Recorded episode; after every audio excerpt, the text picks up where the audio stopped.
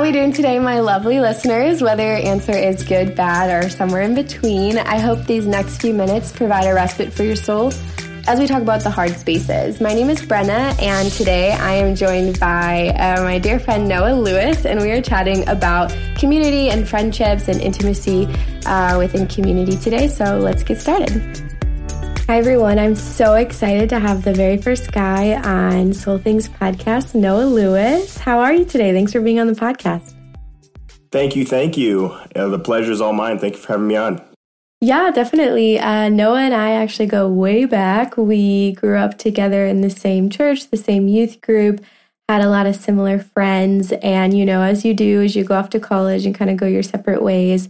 But we were able to reconnect recently as I was sharing with him about this podcast. So it's been really great to reconnect with you, Noah. So why don't you just take a few minutes to introduce yourself, what stage of life you're in, so our audience can get to know you better.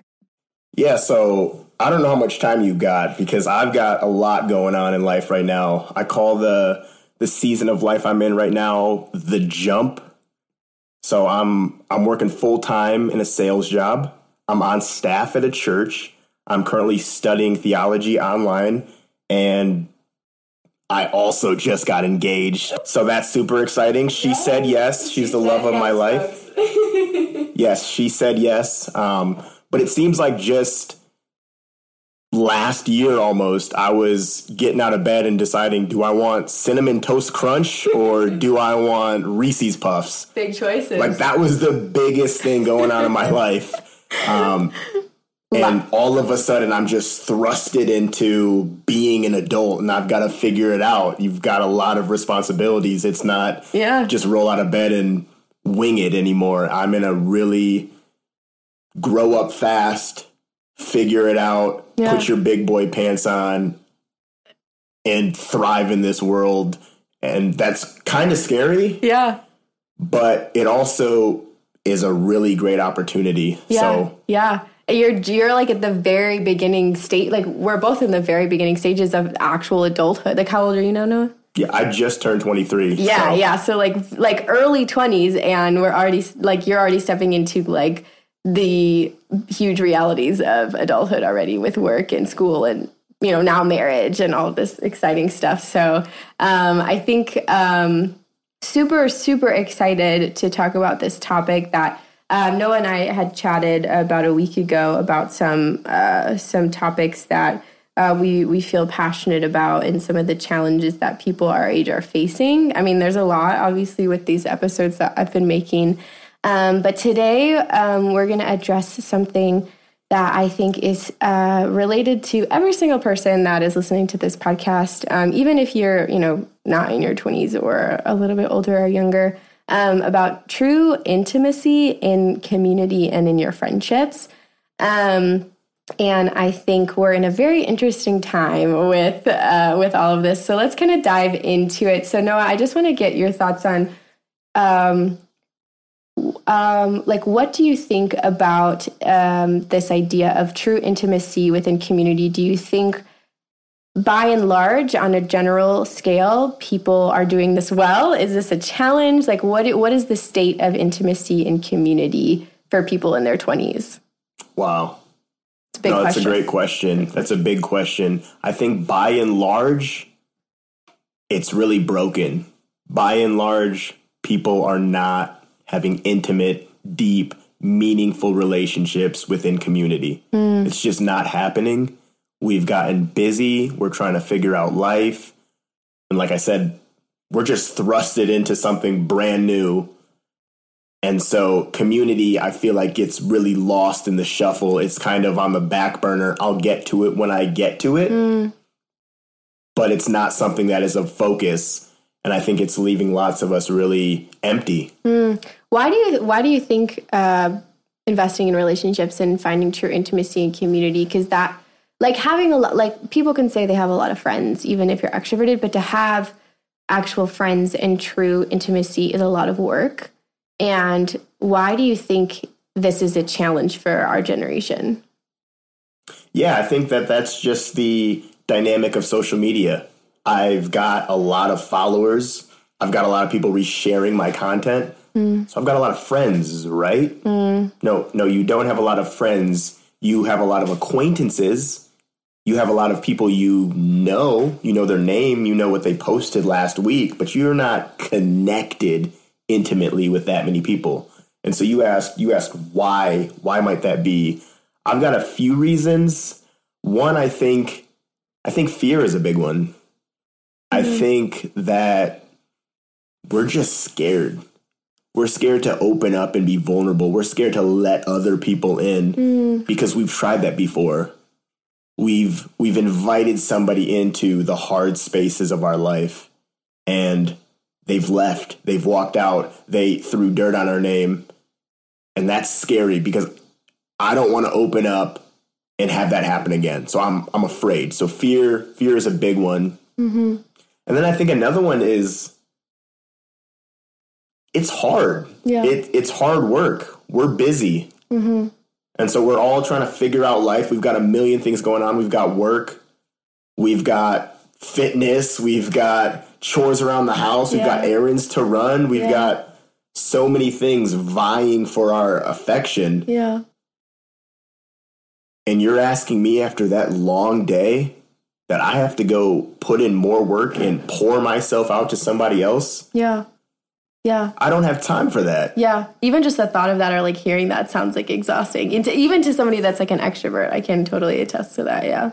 Right. Yeah. So I think fear is a big one. Mm-hmm. I think the struggle, the busyness, and kind of just the laziness of we aren't willing to go out of the house. We aren't willing to put down our phones and actually have real conversations. Mm-hmm. Conversations like we're having right now where we're just inviting people into these hard spaces and letting them do life with us. Mm-hmm. That's difficult to do, but it's so important. Yeah. When you say do life, sometimes I feel like that's such a Christian phrase. What do you mean when we say like doing life together? Because I think that might be a key connection to like what we're talking about with like actual friendship and actual community. Like I think with my experience, I can just share a little bit is I have a mixture of friends. I have friends that are believers. I have friends that aren't believers. And the dynamics with those are fairly different.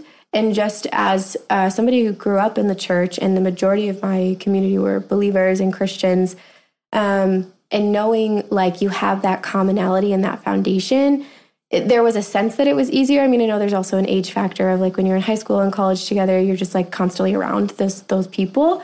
And like, you know, I went to like a Christian school for the first 2 years of my life and like just had like a lot of my ride or dies came from that experience. But then stepping into the world in a sense and like meeting people who don't know the Lord or aren't walking with him, those relationships I found were different because they would call me friend and I would call them friend, but I realized those expectations of what that meant were so different.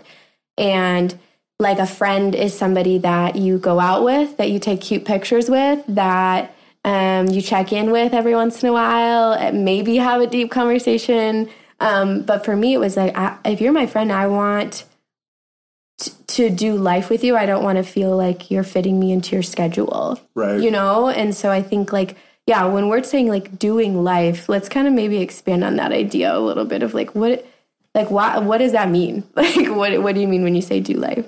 Yeah. So I think you touched on a couple key things. Number one, I think there's levels to friendships. And so friend can have a variety of different meanings. Like you said, you're friends with non-believers, you're friends with believers, you're friends with people that you've known for your whole life, and you're friends with some people that you just met last week. Yeah. And there's different levels. I don't get up in arms about, hey, don't call them a friend, like, because some people are really stringy about who they would call a friend. Yeah. I call lots of people friends, but I have a different meaning or a different connotation depending on how I see that person. And so for some people, friend might mean we catch up every once in a while, and that's fine. That's okay. That's all it needs to be.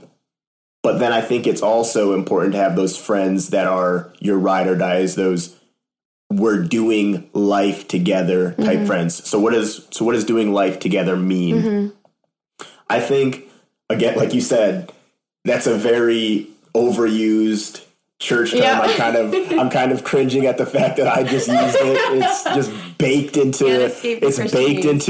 it's baked into our vocabulary. I hate it. But I think, to put it simply, it's inviting people in, inviting people into the hard spaces, inviting people into the rough spaces, inviting people into the exciting places, just inviting people in, doing life with. I think the key word in that phrase is with. And so I like to work out. I really enjoy exercise. So what would it look like for me to buddy up and do exercise with, along with somebody else? I really enjoy cooking or watching sports. What would it look like? Hey, do you want to come over for the game? Like, we're going to do this together. Yeah. I enjoy this show on Netflix. What would it look like for us to do this together? Or then for some of your more intimate relationships, doing all of those things, but also we share the same morals. So can we have a Bible study together? Can we go deep into the word? Can you encourage me in my faith? So I think there's levels to it, but I think doing life with somebody, the key word that you just got to remember is with. Just inviting. I've got homework to do. You want to do homework together? Let's hit up this coffee shop. Let's do it together. Yeah. Yeah. Yeah. I think that's a really clear definition. Thanks for talking about that. So I want to go back to something you were talking about with fear. I know that there's some people listening that have gone through some pretty traumatic things, whether it's friendships or a, guy-girl breakup, family relationships, if there's abandonment there. And those can play a huge role in building up the walls and the boundaries and, speaking from a recent, a really hard situation in my life earlier this year, I think there is a tendency to want to shrink back. Like, there's this almost this sense of like relief or comfort of like, okay, like I don't have to do life with somebody else. Like, I don't have to try to trust other people. I don't have to try to open up again.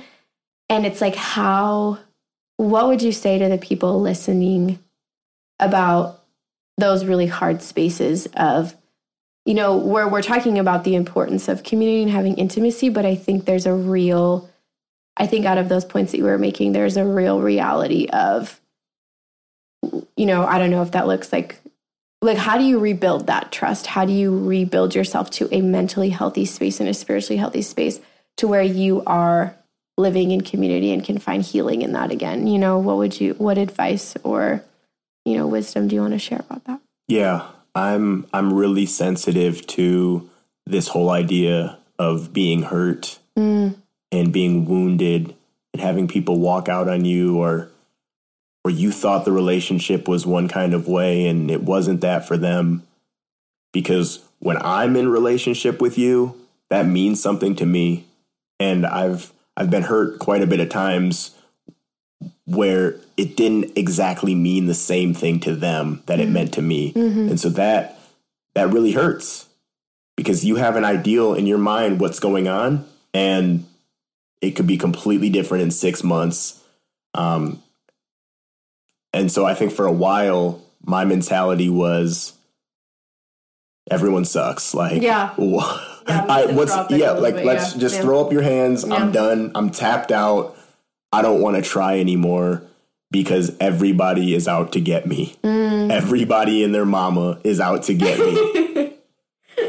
But I think that is expected. I think a few ways to get around that are giving people the benefit of the doubt, being like, that was unfair how they treated me. I didn't deserve that. And maybe they don't even need to be in my life anymore. But moving forward, there are other people that have a story, that have a helpful, friendly hand to offer up to me. And as I move closer towards them, I don't want to look to the relationships of the past and say, they hurt me, And I think you're going to do the same to me. And so I'm going to hold myself and not give it to you because I'm afraid of, and like, I just think that that's so unfair to everybody that's going to come into your path. Yeah. And it's unfair to yourself because, again, like, you need this. Mm-hmm. And so I think it's giving people that are newly coming into your life the benefit of the doubt and not assuming the worst. Yeah.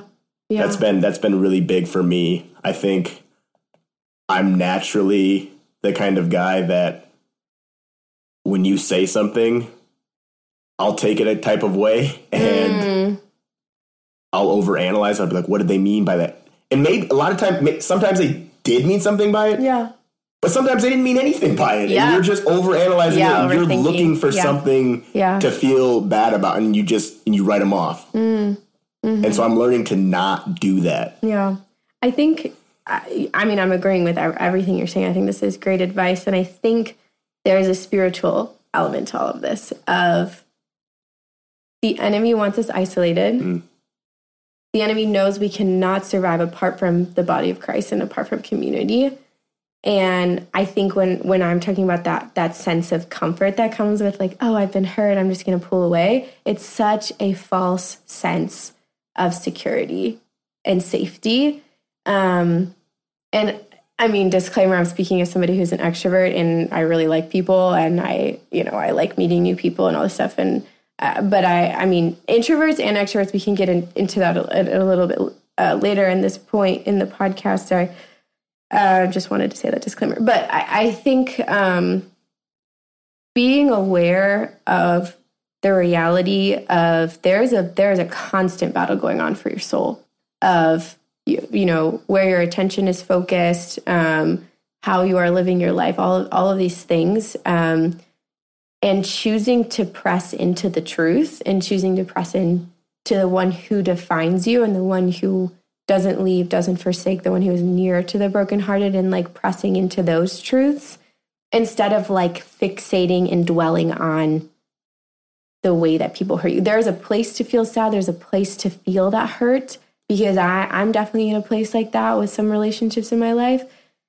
But the only way that I find like actual healing to still want to open up to people and like have these relationships is like pressing into the one who actually like defines who I am and not the person that walked out of my life or not the person that said this thing about me. And I totally like some of the best advice that I've received from older people is it was in the context of like a dating relationship is always assuming the best in that person, right? And not overthinking their lack of this or them doing this. But I think that applies to all relationships, especially like friendships too, is like, oh, well, you know, I think, okay, for example, like a girl, like you're growing up in high school and you were, I don't know, bullied with the way that girls can be so vicious with their words and then projecting that onto your friendships in college if you had like a bad experience or something. And then like the cycle just continues of misery and isolation.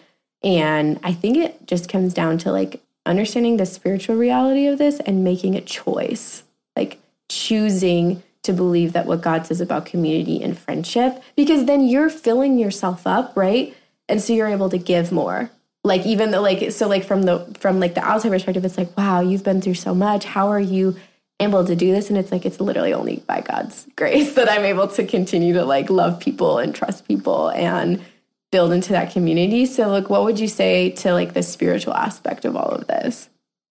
I think that that's incredible. I think that that's the only way you can make sense of relationships in the middle of hurt, in the middle of abandonment. All of these things can only be reconciled through a spiritual, God-given awareness to something better. Mm. Mm. Because if I'm in a relationship with you and I'm putting my hope and trust in how you treat me, well, even if you're the best friend in the world, you're still going to let me down. Yeah. And so if it's not, if it's in something else, then I can freely give myself to you and pour out to you, and you can do the same to me. And you can also hurt me. But when you hurt me, Yes, it's going to sting. It's going to suck. But it's not going to steal my joy because my joy was not placed in that relationship. Like you said, my joy is placed in what God says about me, the truth. And so I think constantly going back to the truth, what is true, what is right, when everything else in the world is trying to draw you away from what is true, being centered, coming back to what is true. And then surrounding yourself with friendships that are hopefully doing the same within that type of context. What is true? Always coming back to what is true.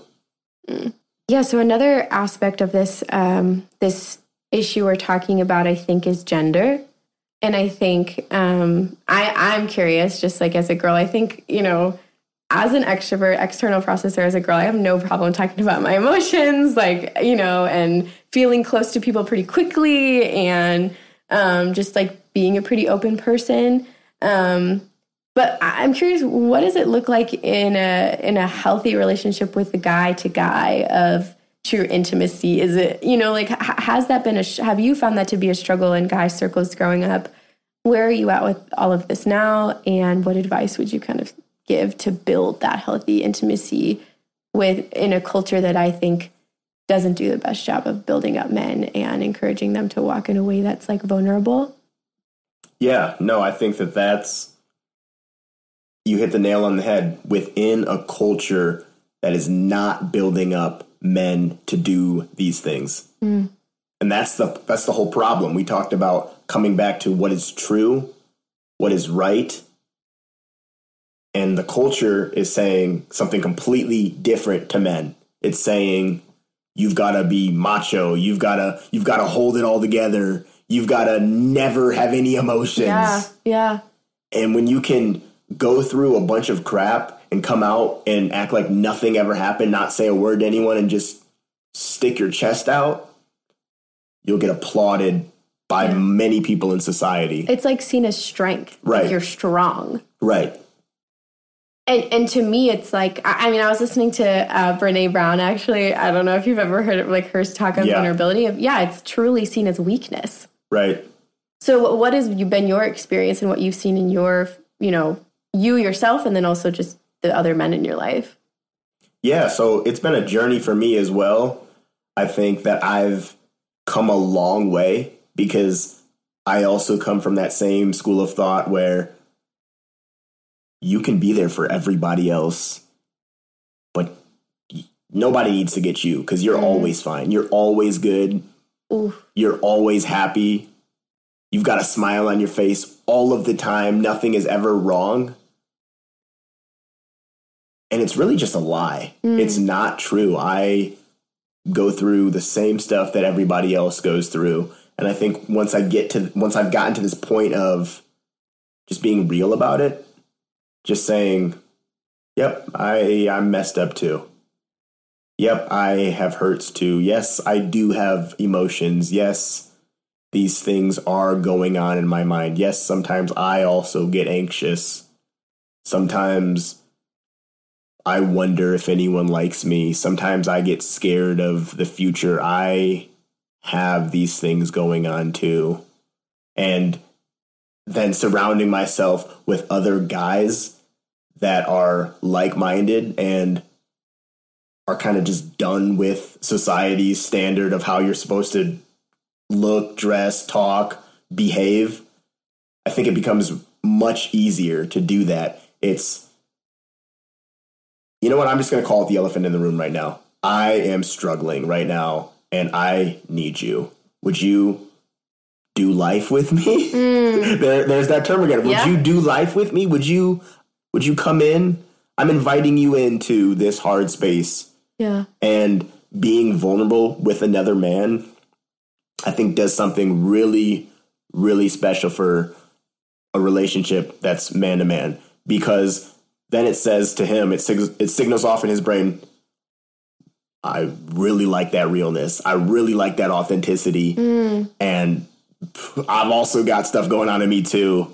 let's talk about mine too. Yeah. You just raise your hand and put yourself out there. I'm going to raise my hand and put myself out there too. And we're going to walk through this together. Yeah. And it's really beautiful. So I've got a good handful of dudes in my life that's exactly what's going on right now. And it's incredible. Yeah. Did you feel in that I mean, not that it was this one defining moment, but in this process of opening up to other guys, you felt like you were instantly met with, yeah, me too. And because I felt like in my early college years with some pretty deep struggles and sin that I was feeling with, I was like, girls don't struggle with this.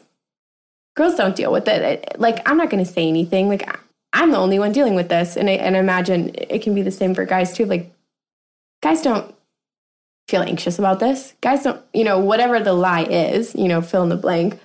And I think that is what the enemy uses to keep us isolated, is to believe that you are the only one struggling. And every single time, every single person I've talked to and experienced in my own life, the moment you just talk about it, the moment you bring it to the light, it is, and if you're met with people in true community, people you trust, people you want to invite in, you are going to be met with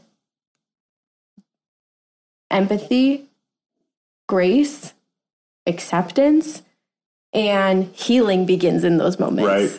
Right. And the journey since, I think when the word talks about confessing your sins to one another and all of that stuff, or talking about your struggles with one another, there's a reason it says that. There's a purpose for that. And I think a part of that is finding healing. And you can't do that alone. Right. Yeah. Men are known for being in a struggle and then rolling around in the dirt of that struggle. So I screwed up in a sin last night. Mm-hmm. And, well, I'm already here. Let's not invite anyone into this struggle. Let's just keep rolling around in it and then showing up to school or to work like everything is okay. Mm. And that's exactly what the enemy wants. Like you said, that's 1 John. Mm-hmm. That's things that are in the dark remain in the dark. But when you flash the light onto them, the darkness has to flee. Mm. And so bringing other people that are walking into the light, inviting them in and saying, here I am. Look, this is the messy Noah. This is the disgusting, real, authentic, broken Noah. Mm. And just raising your hand and calling yourself out. I've found every time that I do that, people respond appropriately. People respond with, like you said, grace and acceptance and love and forgiveness and often a me too. Yep. I think vulnerability breeds vulnerability. Mm. Do you think there's an element of pride with all of this too? In not bringing it up? For sure. Especially in Christian circles. Mm. Mm. We're men of God. Yeah. We don't struggle with lust. Yeah. We're men of God. Yeah. Yeah. We don't lie. We're never mean. We're not disrespectful. We don't have worrisome thoughts going through our brain. We're men of God. Yeah. Could never be me. I was listening to I don't know. Do you know who Matt Chandler is? Matt Chandler is the man. He's the man. He was talking about when we try to be our own God and try to rule and reign on our little baby throne of this is my life. I'm the God of my own life. And again, based in pride and this I got it all together kind of thing. And the wreckage that just produces not only in your own heart, but in those around you, because I think that breeds into other people well, Noah's got it all together. Right. I better keep quiet and whatever. And so it's you taking that step to be and the initiative to be I can't rule over my life anymore. Right. And that's exactly what it is. It's one person. It starts with one person being that one male or that one female that raises their hand and says, I am struggling. And you will be shocked at how many other people raise their hand and say, me too. Yeah. And if it doesn't happen right away, it's coming. Yeah. Because they are. Where do you think we see examples of this in Scripture, of this type of vulnerability? And whether it's in the life of Christ or in other relationships that we see in the Bible, where do you think we see true, authentic vulnerability, and how is that to be applied to our lives? Yeah, so I think of Paul. He's struggling, he's suffering, he's got a messenger from Satan, he's got a thorn in the flesh. He's just crying out, "Lord, would you take this from me?" No. Again, "Lord, would you take this from me?" Yeah. No. One more time. "Lord, would you take this from me?" And the Lord wouldn't take it from him. But if you read the text, it says that this was sent to him to keep him from being conceited. Mm-hmm. That was the reason that he had this. And so again, to your point of pride, these struggles are meant to keep us humble, to keep us from being conceited. And so Paul's just very authentic and, "Look, I'm struggling. But in my struggle, surrounded by godly men, inviting them in and being vulnerable, might God's grace be all sufficient." Yeah.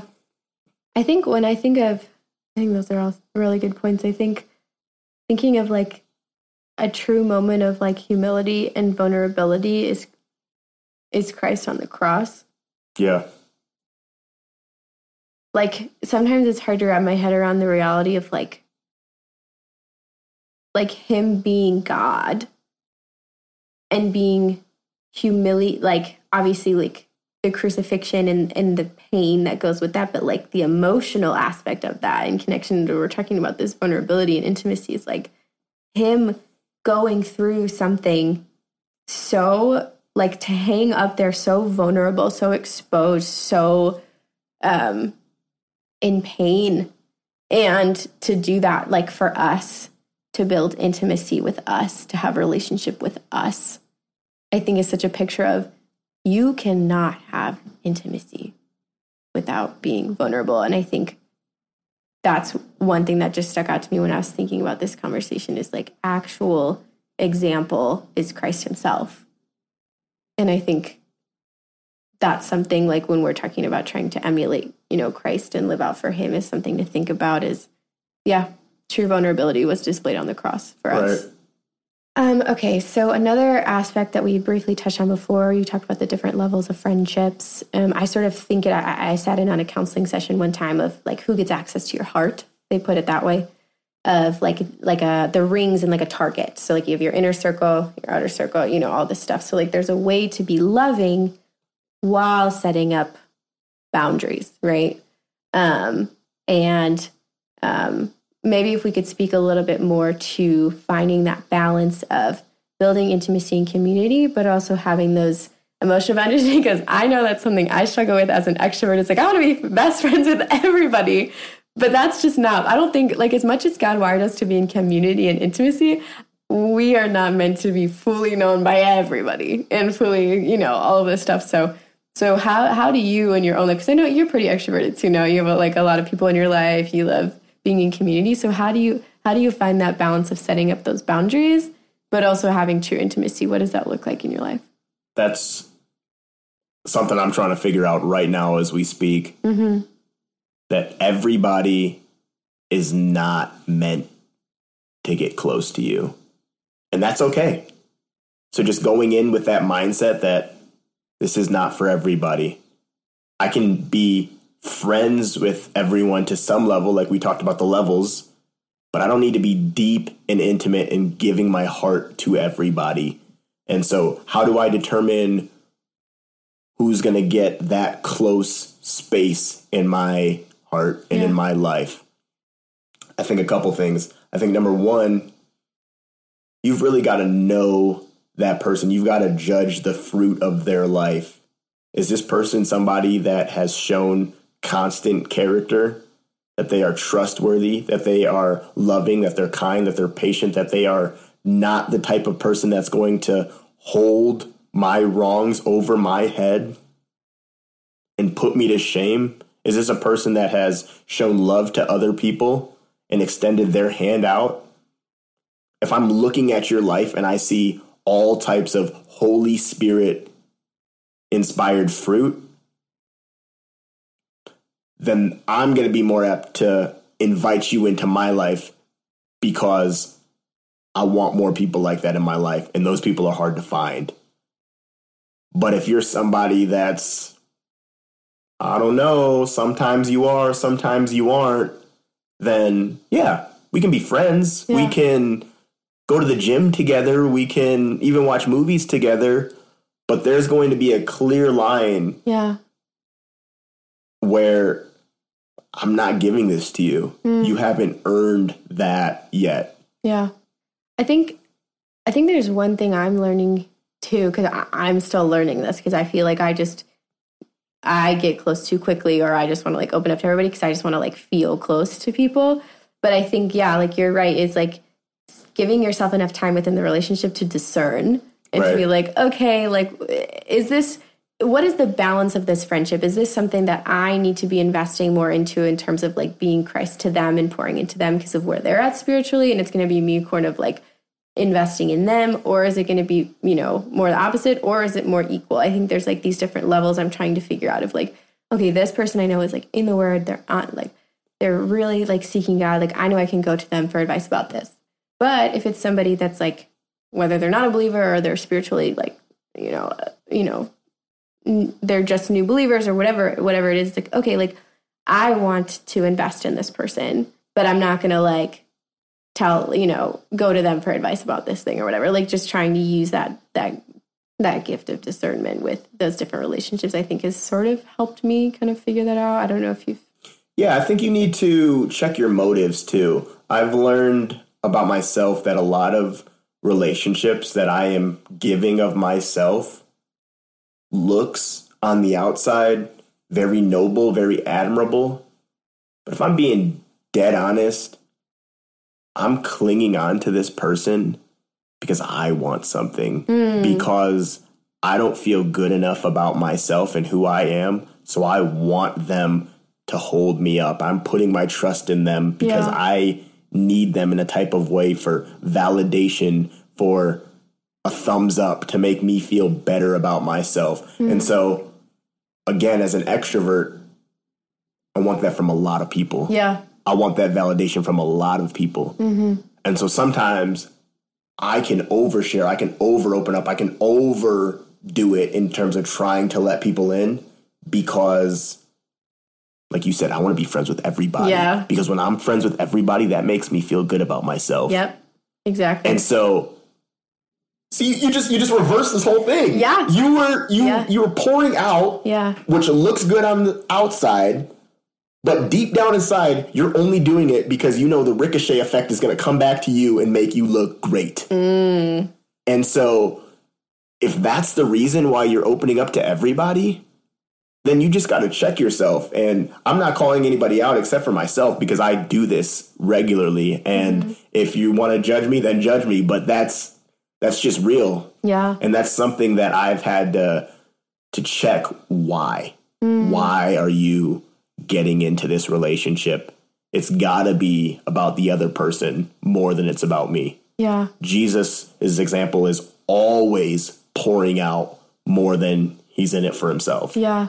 And we were talking about this earlier, and you said something that I think is really powerful of true friendship being a dying to self and sacrificial. And I think those two words aren't used enough. Right. Even in Christian circles, I feel like maybe in the context of marriage, you hear about it, of you need to die to yourself. But like in friendships and in community, because I think there's even also a danger to something you talked about too of motives, is I've found myself doing this too, is people that I know maybe that aren't as like, haven't been walking with the Lord as long or aren't at all. I almost see them as like a mission to make myself feel better about myself. Like I'm going to like pour into, like it seems good, right? Yep. Like it's like I'm going to like pour into them and like take time out of my day to like, again, very self-focused my day, right? Like what, like I'm going to take time out of my day to like have lunch with this person and like pour into them. So then I feel better. I'm like, okay, like I'm discipling, or I'm feeling like you almost like create this false sense of like, no, like this is a person, like Matt Chandler, again, do you see this person as having a soul? Right. Come on. Or is this somebody to fit into your life, to bring you pleasure and satisfaction? It's like this whole thing of like, are you your own God? Right. Or is God your God? And like, that needs to be your focus if we're going to break. I feel like we're like, yeah, it's like, how do you break this? Like as an extrovert, and I don't know if introverts are like, I cannot relate to this at all. What are you talking about? So it might be hard for us to speak to the other side of this. So because we've talked a lot about extroverts, but what would you say to the introvert? I know that this is like a, maybe this whole thing we've been talking about is completely foreign to them. I'm like, why do you want validation from other people? I have my 3 people, I'm done. Like, I don't need to, you know, be going to any small groups or deal with other people. Like, I'm fine. Like, I'm an introvert. I feel refreshed when it's just me and the Lord. I'm good. What would you say to that person or the introverts in general? I would say much of the same, though. We have different ways that we get filled up. So sometimes extroverts need to be around other people because that's how they feel filled up. And introverts need and like their alone time. But the same way that introverts need and enjoy their alone time, extroverts need to learn from that and say, I need that too. Mm. I don't need everyone to just be right in front of me at all times. But in the same way, introverts can maybe learn something from the extroverts in that, hey, community is important, and you might not think that you need it because you enjoy being alone, but there's going to come a time when you hit rock bottom and you're going to need somebody to pick you up. Mm. You're going to need somebody to walk through it with you. And so I would say to the introvert, don't get too comfortable being alone. It's good and right. You should have your alone time. You should enjoy that. You should cherish that. But don't get too comfortable and too prideful, because there's also pride in that too. I don't need anybody. Yeah. I've just got me and my coffee mug and my sermon on my laptop. Yeah. I don't need to be plugged into anybody else. Oof. It's that's a sense of pride too. So I would say, to both the extrovert and to the introvert, let's try to come with humility and let's question our motives. Yeah, I think that's something maybe a lot of more people dealt with in the last year and a half of, oh, I don't need church. Right. Oh, I don't, like, right. I can watch it on Zoom and have my time with the Lord, and I got my couple friends, I got my family, whatever, you know, whatever the situation is, you kind of talk yourself out of it. Right. You convince yourself that, oh, no, I'm good. Like, I got this. And like you're saying, in those really challenging times, we are never meant to go through that alone. Like, God did not wire us that way. He did not design it. Like, yes, people are introverted. People are extroverted. People feel refreshed and recharged differently. But nobody is meant to be an island at all. And I think the last year and a half has made that a lot more prevalent, I think, of people leaning towards that of like, oh, I'm good. I don't, like, I'm fine. And you're like convincing yourself out of your community. It goes back into the whole thing of that's easy. Mm. That is so easy to do. And it's hard to pour out and give to people in sacrifice of yourself and of your time and maybe even of your money and your energy. That is difficult. And so I think the pandemic kind of just said, all right, here. Yeah. And for a lot of people, they were like, woohoo, ooh, I don't have to go out. This is amazing. Yeah.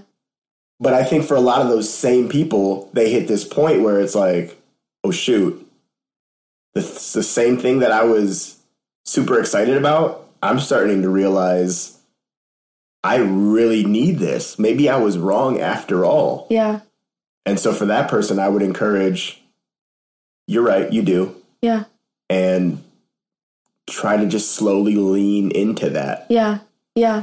I think what I want to kind of close this podcast in is talking about this idea of what does it practically look like to have true friendship, in the sense of bringing up those terms again of dying to yourself and sacrificial relationships. Like, what is that?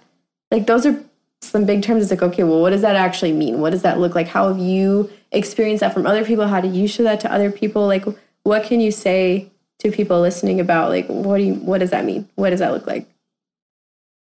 Yeah. So I've got a couple friends that are not currently in the state. They're out of state, but I'm very, very close with them. And if they need me, I've got them. I've got you. I will go wherever you need me to go, and I'll be there for you. And same thing for me. Like, if I need them, they've got me. And so what does that actually mean? What does that actually look like? It looks like